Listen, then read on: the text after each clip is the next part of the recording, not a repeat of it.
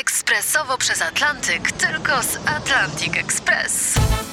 Z nami wyślesz co chcesz, kiedy chcesz, do kogo chcesz i to o 40% taniej. W Atlantic Express wysyłamy wszystko. 1 800 775 7363. Mienie przesiedleńcze, kontenery, paczki do Europy.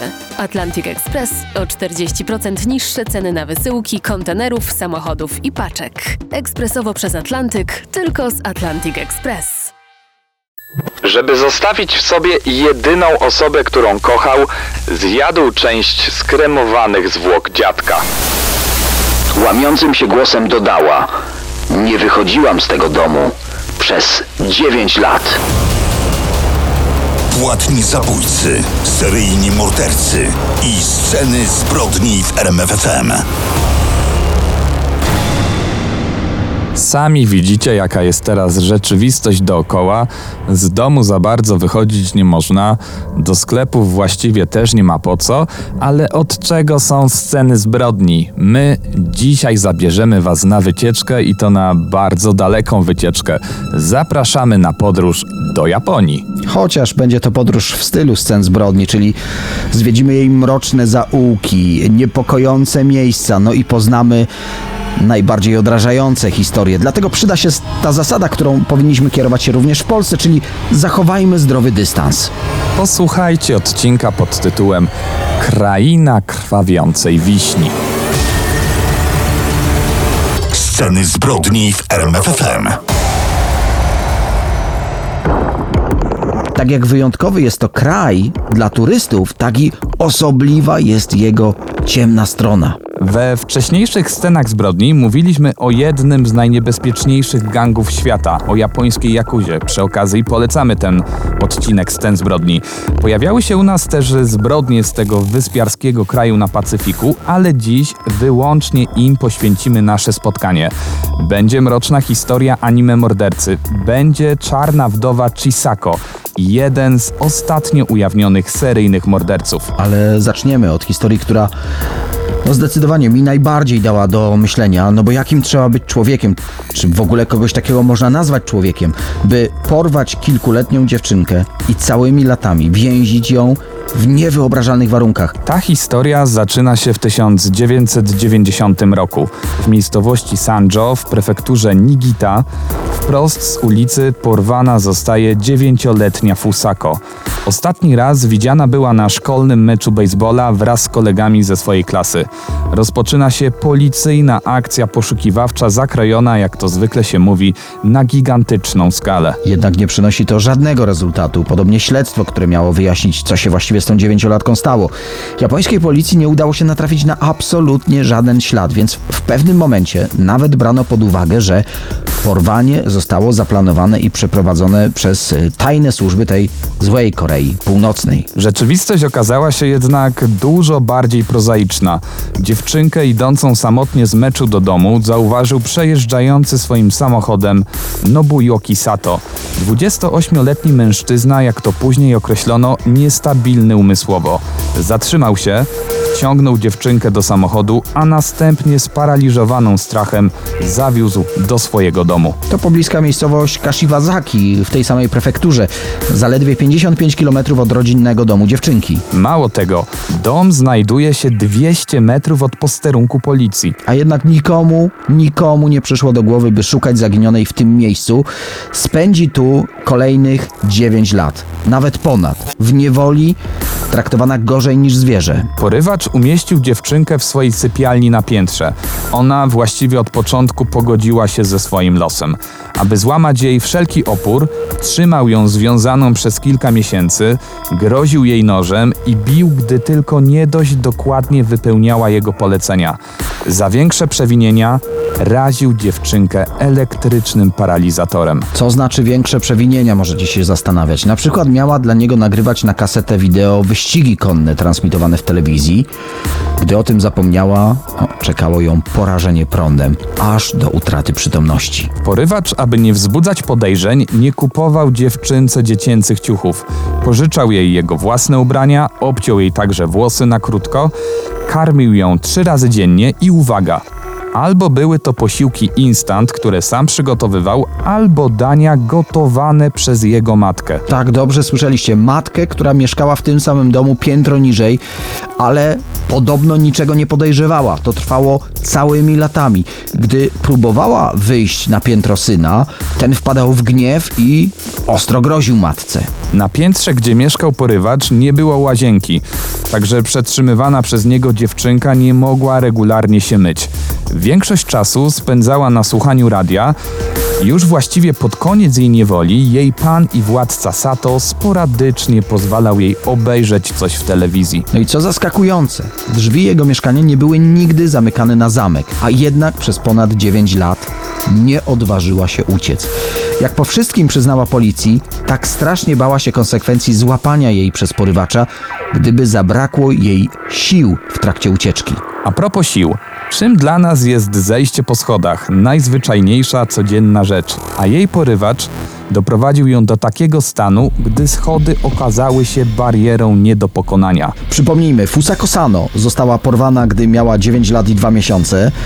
Niemal dokładnie drugie tyle swojego życia, też 9 lat i 2 miesiące, była więziona w mieszkaniu porywacza na piętrze domu, w którym mieszkał z matką. Mówiliśmy, że starsza kobieta nie wiedziała o porwanej dziewczynce, jednak policja domyśliła się, że musiała coś podejrzewać. Zwłaszcza, że gdy dziewczynka dorastała, syn kazał matce kupować w sklepie produkty do higieny dla kobiet.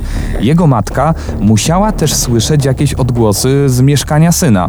No, w czasie, gdy nie było go w domu, tam nadal było coś słychać. Bała się jednak wychodzić na górę, tak bardzo ją zastraszył. No właśnie, śledczy badający tę sprawę przypuszczają, że matka mogła zorientować się, wypytywać o te tajemnicze odgłosy syna.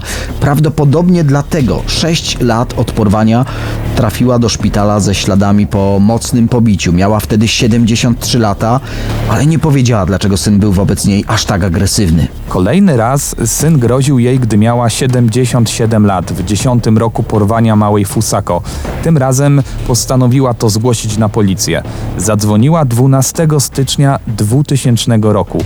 Poprosiła, by policja przyjechała do jej domu. Wyobraźcie sobie, zlekceważono ten telefon od, od dziwacznej staruszki. Ale zadzwoniła po raz kolejny, 5 dni później, 19 stycznia, ale wtedy również nikt do niej nie przyjechał. Policja złożyła jej wizytę dopiero 28 stycznia, ponad dwa tygodnie od pierwszego wezwania. Już na miejscu policja postanowiła wyjaśnić sprawę i wezwała na dół syna tej starszej pani. To był moment, w którym porwana Fusako, kiedyś dziewięcioletnia dziewczynka, dziś prawie dziewiętnastoletnia kobieta, postanowiła zebrać się na akt niezwykłej odwagi. Słysząc zamieszanie na dole, wiedząc, że to policja, po raz pierwszy odważyła się uchylić drzwi swojego więzienia. Ostrożnie zeszła na dół, podeszła do funkcjonariusza i przedstawiła się: Jestem Fusako Sano. Ponad 9 lat temu zostałam porwana w pobliżu mojej szkoły. Siłą wciągnął mnie do samochodu. Później łamiącym się głosem dodała: Nie wychodziłam z tego domu przez 9 lat. Dzisiaj odważyłam się po raz pierwszy. W pierwszych dniach jej wolności najbardziej obawiano się o jej zdrowie. Była ekstremalnie wychudzona i odwodniona, jako że większość czasu od porwania leżała unieruchomiona, niemal nie wykształciły się u niej mięśnie. Była tak słaba, że ledwo chodziła. Nie wychodziła też na słońce, więc jej skóra była niezwykle blada. Fatalne odżywianie sprawiło, że jej organy nie funkcjonowały prawidłowo i dlatego cierpiała z powodu żółtaczki. No, nie lepiej wyglądało jej zdrowie psychiczne. Mimo, że miała ciało dziewiętnastolatki, wciąż mentalnie zachowywała się jak dziecko i to zastraszone, obciążone emocjonalnie. Stwierdzono u niej syndromy stresu pourazowego. Po tym jak zadbali o nią lekarze, trafiła z powrotem do swojej rodziny.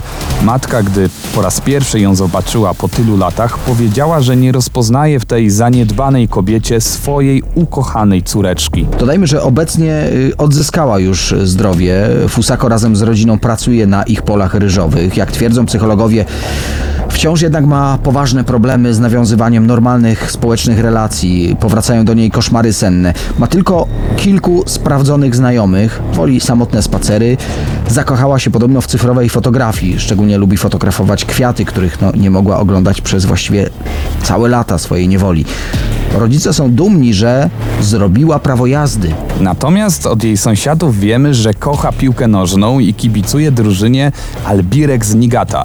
Większość osób mówi do niej Nigata Girl, jednak nie ze względu na kibicowanie, a dlatego, że po prostu w mediach mówiło się o niej przypadek dziewczyny z prowincji Nigata. Jednak nie wszystko w tej historii kończy się szczęśliwie. W 2007 roku, gdy wraz z ojcem kąpali się w stawie na oczach Fusako, w jej obecności tata zachłysnął się wodą i utonął. Pewnie zastanawiacie się, a co z jej porywaczem? No bo Yuki Sato w momencie aresztowania, 37-latek, trafił do szpitala, wspominaliśmy o tym, że był chory umysłowo. Po obserwacji postawiono mu oficjalne zarzuty i aresztowano go. Skazano go jednak na zaledwie 14 lat więzienia. Przy okazji wyszło, że mężczyzna bardzo zmienił się mniej więcej rok przed porwaniem. Wówczas zmarł jego ojciec. Ze złości powybijał wtedy okna, połamał drzwi w swoim domu. Wtedy też stał się niepohamowanie agresywny, także dla swojej matki. Wtedy również zaatakował inną małą dziewczynkę. Wyobraźcie sobie, policja zajmowała się tą sprawą. Miała jego dane. Powinna sprawdzić go po porwaniu Fusako, a jednak nie powiązano go z tym porwaniem, bo jakimś cudem jego nazwisko zniknęło z policyjnych akt. Sceny zbrodni w RMFFM. Wejdź do mrocznego świata przestępców.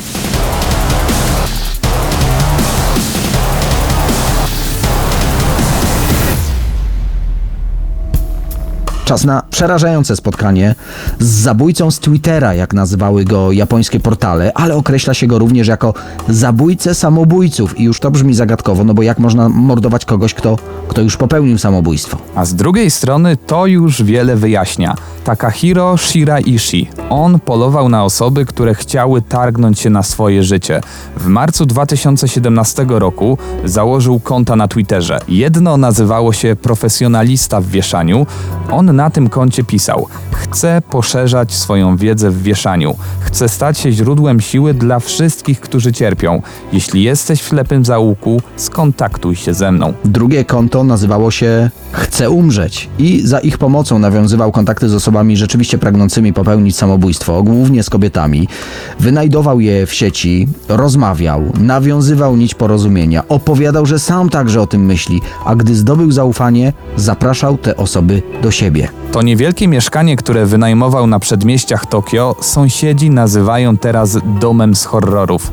Śledztwo w tej sprawie już się praktycznie kończy, a od trzech lat żyje tą sprawą cała Japonia. No właśnie, bo 30 września tego roku odbyła się pierwsza rozprawa w tej sprawie. Mimo pandemii zainteresowanie nią było ogromne. Na proces przyszło aż 600 osób. Miliony śledziły informacje w sieci. Śledczy nie mają wątpliwości, że skazanie Takahiro na karę śmierci to tylko kwestia czasu. Mają niezwykle mocne dowody na jego zbrodnie. A propos tych dowodów, no to cofnijmy się ponownie do roku 2017. Zaginęła wtedy 23-letnia Aiko Tamura. Jej brat odkrył na jej koncie w mediach społecznościowych niepokojące wiadomości. Odkrył, że pisała z Takahiro, no i zawiadomił policję. Policjanci dotarli do jego mieszkania. Znaleźli w nim poszukiwaną dziewczynę, a dokładnie niestety jej ciało. To żeby być precyzyjnym, gdy weszli do środka, ich podejrzenia wzbudziło od razu stojących tam kilka przenośnych lodówek. Wyobraźcie sobie, typowe małe japońskie mieszkanko, zaledwie 14 metrów kwadratowych, a tu przy wejściu w korytarzyku drogę zawadza spora lodówka. W pokoju z aneksem kuchennym stało kolejnych siedem. Jak się domyślacie, po ich otwarciu ukazała się przerażająca zawartość. Poćwiartowane i starannie ułożone części kilku ludzkich ciał. Aby zawartość tych lodówek nie wydzielała zapachu, który mógłby zaniepokoić sąsiadów, Takahiro przysypał zwłoki zapachowym żwirkiem dla kotów. Policjanci ustalili, że twitterowy morderca zwabił do siebie 8 kobiet i jednego mężczyznę. Najmłodsza z jego ofiar miała zaledwie 15 lat. Każdej z tych osób obiecał albo pomóc pożegnać się z życiem, albo wręcz zadeklarował, że zrobią to razem, że wspólnie się zabiją. Częstował alkoholem, odurzał tabletkami, a następnie dusił swoje ofiary i wykorzystywał je seksualnie. Dokładnie w tej kolejności. No, przy okazji okradał. Był bezrobotnym. Jak przyznał później śledczym, motywowały go seks i pieniądze. Dodajmy jeszcze, że ciała ćwiartował w swojej maleńkiej łazience, upychał do lodówek, a to, co się nie mieściło, wynosił na osiedlowy śmietnik. W mieszkaniu zabezpieczono zakrwawione noże kuchenne, piłę i wiertarkę. To były te narzędzia zbrodni.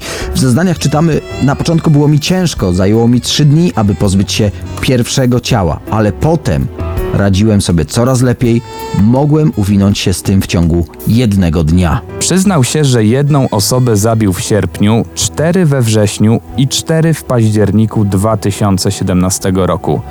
Gdyby nie policjanci, na pewno mordowałby dalej.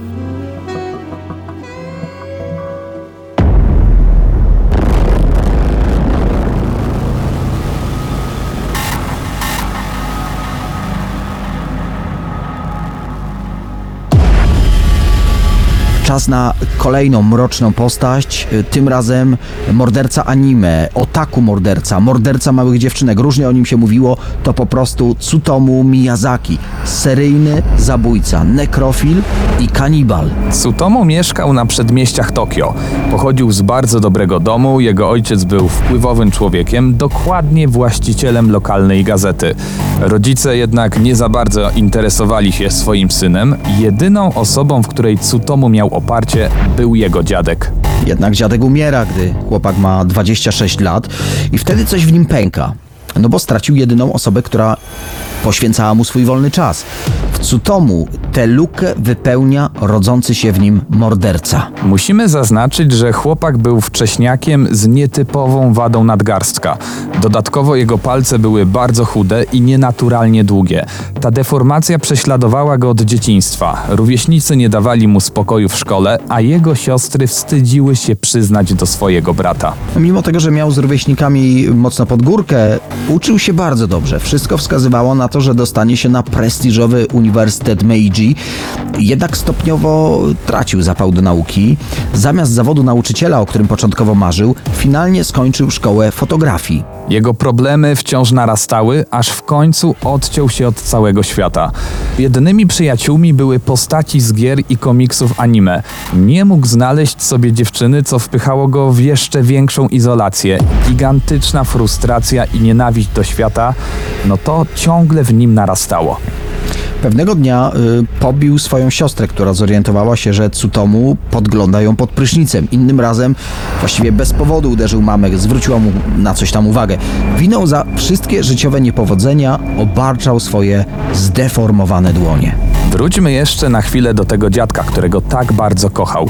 Tsutomu wpadł wtedy w obłęd. Żeby zostawić w sobie część jedynej osoby, którą tak bardzo szanował, zjadł część skremowanych zwłok swojego krewnego. No niestety na tym nie koniec tego obłędu. 22 sierpnia 1988 roku Tsutomu zaprosił do swojego czarnego Nissana Langleya czteroletnią Mary Kono, która wracała do swojej koleżanki. Zaproponował, że ją podwiezie. Zamiast tego wywiózł ją do lasu za miasto. Tam udusił, wykorzystał seksualnie zupełnie niewinne dziecko. Po wszystkim wziął na pamiątkę ubranka dziewczynki. Tsutomu Miyazaki zamordował swoją pierwszą ofiarę dokładnie dzień po swoich 26 urodzinach. Musimy zaznaczyć, że miał wszystko starannie wyreżyserowane. W trakcie 9 miesięcy od pierwszego zabójstwa w sumie zamordował jeszcze trzy dziewczynki, wszystkie w wieku od 4 do 7 lat. Działał zawsze tak samo. Ofiary wywoził za miasto albo do swojego domu. Mordował, wykorzystywał seksualnie, robił setki zdjęć i nagrywał chore filmy. Żeby utrudnić identyfikację ciał, odcinał im stopy i dłonie. Według ustaleń śledczych zjadał też część swoich ofiar. Naprawdę ciężko pojąć, do czego był zdolny Tsutomu. A to dopiero początek. Miyazaki czerpał największą przyjemność z dręczenia rodzin swoich ofiar. Rodzice wspomnianej Mary Kono rozpoczęli poszukiwania swojej córki, rozwieszali tysiące plakatów, gdzie tylko się dało, występowali w programach telewizyjnych, no po prostu szukali jakiegokolwiek śladu życia dziewczynki. Morderca, widząc tragedię rodziców, zaczął wysyłać do ich domu pocztówki z niepokojącymi hasłami. Nękał ich też głuchymi telefonami. No, napisał również list, w którym przyznał się, że zabił ich córkę. Na potwierdzenie dołączył pudełko z ząbkami dziewczynki. Jednak policja traktowała te przesyłki jako głupie żarty kogoś, kto po prostu postanowił wykorzystać sytuację i żerować na, na cierpieniu innych. Nie wiązano więc tego ze sprawą. Po zniknięciu kolejnej dziewczynki, czteroletniej Eriki Nambu, policja połączyła ten przypadek z poprzednimi dwoma. I o ile wcześniej mówiono tylko o zaginięciach dzieci, bo nadal nie znaleziono po nich żadnego śladu, to w przypadku Eriki nie było już żadnej nadziei. Dzień po zniknięciu dziewczynki znaleziono jej ubrania, a później samą poszukiwaną, skatowaną, owiniętą w prześcieradło i przywiązaną do drzewa. Ale tutaj śledczy bardzo szybko znaleźli ważny trop. Na policję zgłosiło się dwóch mężczyzn. Oni zeznali, że dzień przed znalezieniem ciała dziewczynki pomagali jakiemuś dziwakowi wypchnąć samochód, który zakopał się na poboczu. Szybko ustalono, że samochód zakopał się bardzo blisko tego miejsca, gdzie później znaleziono Erikę. Jednak mężczyźni podali śledczym złą markę samochodu podejrzanego, dlatego Tsutomu był dalej na wolności. I tak docieramy do 23 lipca. Miyazaki szukał kolejnej ofiary, tym razem w parku. W oko wpadła mu dziewczynka bawiąca się ze starszą siostrą.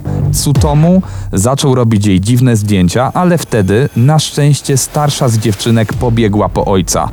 Mężczyzna złapał tego dziwaka z aparatem, jednak ten jakimś cudem uciekł.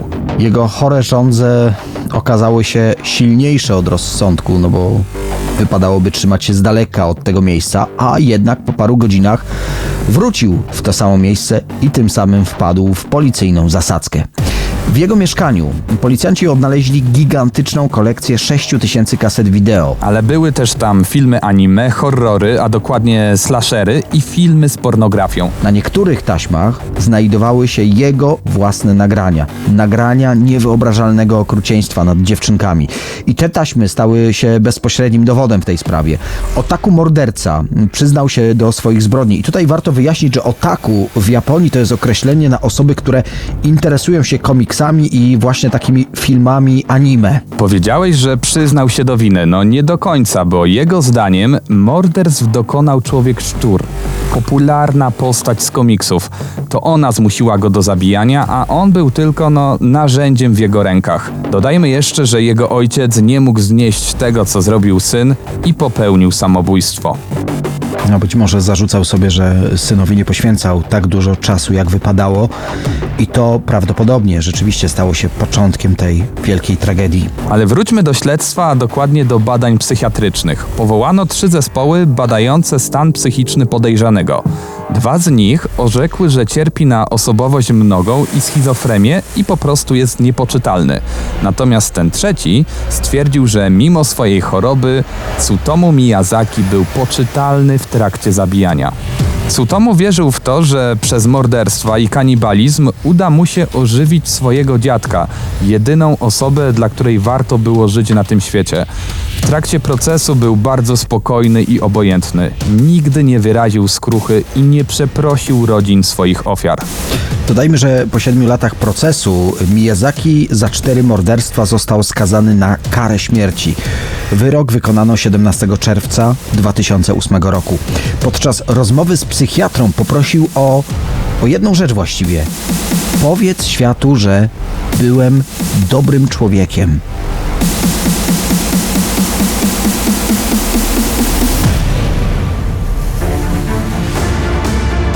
Daniel Dyk i Kamil Barnowski prezentują Sceny zbrodni w RMFFM. No to może kolejna w scenach zbrodni sprawa Chisako Kakehi.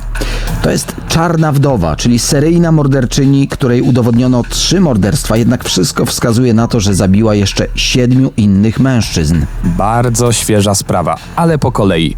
Urodziła się w 1946 roku w średnio zamożnej rodzinie, bardzo dobrze się uczyła, jednak zamiast na uniwersytet, jej ojciec zdecydował, że musi wyjść za mąż. To mogło ją lekko do instytucji małżeństwa zniechęcić. No tak szukam przyczyn tego, co się później działo.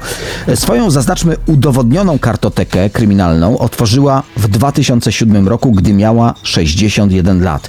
Pani Chisako mieszkała w dużym mieście o nazwie Kyoto i została morderczynią samotnych serc, jak również nazywały ją media.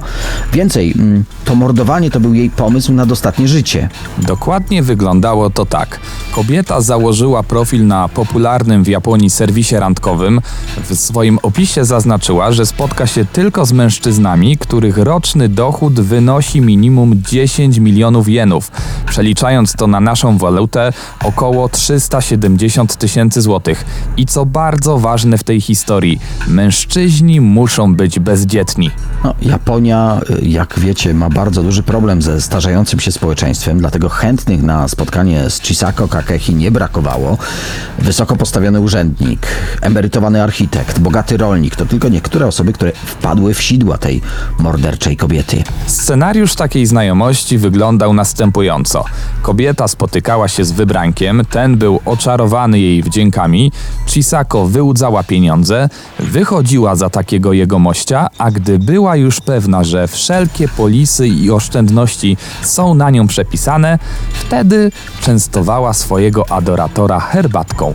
No, miała taką specjalną herbatę z cyjankiem. Po takim napoju miłość Chisako się kończyła, natomiast szybko rozpoczynało się przejmowanie majątku ofiary. I teraz już doskonale wiecie, skąd to wymaganie, żeby mężczyzna był bezdzietny. Nie chciała po prostu dzielić się spadkiem i chciała przyspieszyć wszystkie możliwe formalności. Według śledczych kobieta z tytułu spadków i ubezpieczeń swoich partnerów zdobyła ponad 37 milionów złotych, a i tak na koniec popadła w długi. Cała sprawa ma jednak drugie dno. Jak wspominaliśmy, samotność ludzi starszych jest w tej części Azji bardzo poważnym problemem. Wszyscy pewnie kojarzymy e, różnego rodzaju androidy czy też człowiekokształtne roboty produkowane w Japonii, które mają po prostu zastępować ludziom towarzystwo. I sprawa Chisako Kakehi może zniechęcić takie starsze osoby do poszukiwania partnerów właśnie przez portale randkowe. A co z tym się wiąże? Problem starczej samotności będzie jeszcze niestety większy. Zapytana przed sądem, dlaczego zamordowała swojego ostatniego męża, wysoko postawionego byłego urzędnika odpowiedziała: Zabiłam go, ponieważ dał innym kobietom dziesiątki milionów jenów, a mi nie dał ani grosza. Czarna wdowa mordowała od 2007 do 2013 roku. Za trzy udowodnione zabójstwa i usiłowanie czwartego została skazana na karę śmierci przez powieszenie. Wyroku do tej pory nie wykonano. Obrońcy Chisako twierdzą, że zeznania tej 74-letniej kobiety są wynikiem po prostu demencji. Co ciekawe, przygoda Chisako z Cyjankiem prawdopodobnie rozpoczęła się już w roku 1969. Wtedy na pewno miała z nim kontakt. Może już wtedy narodziły się pierwsze plany, a może i doszło do pierwszych zbrodni. Otóż jej pierwszy mąż prowadził drukarnię, a Cyjanek był tam potrzebny w druku hurtowym. Dodajmy jeszcze, że przed tym 2007 rokiem Czarna Wdowa miała już na swoim koncie, uwaga, trzy małżeństwa. Jednak tych wątków nie można było włączyć do procesu, bo ciała, oczywiście zmarłych mężczyzn, zostały skremowane. Wszystko wskazuje na to, że także w tych przypadkach Chisako Kakehi pomogła im odejść z tego świata, bo wszyscy panowie zginęli w bardzo dziwnych okolicznościach.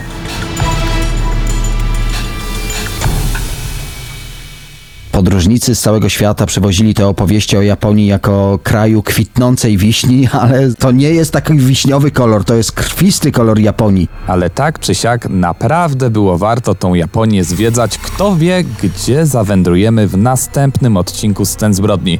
A za dzisiaj serdecznie Wam dziękujemy. Kamil Barnowski. I Daniel Dyk, no i zapraszamy w kolejną podróż, jeżeli jeszcze macie odwagę z nami podróżować.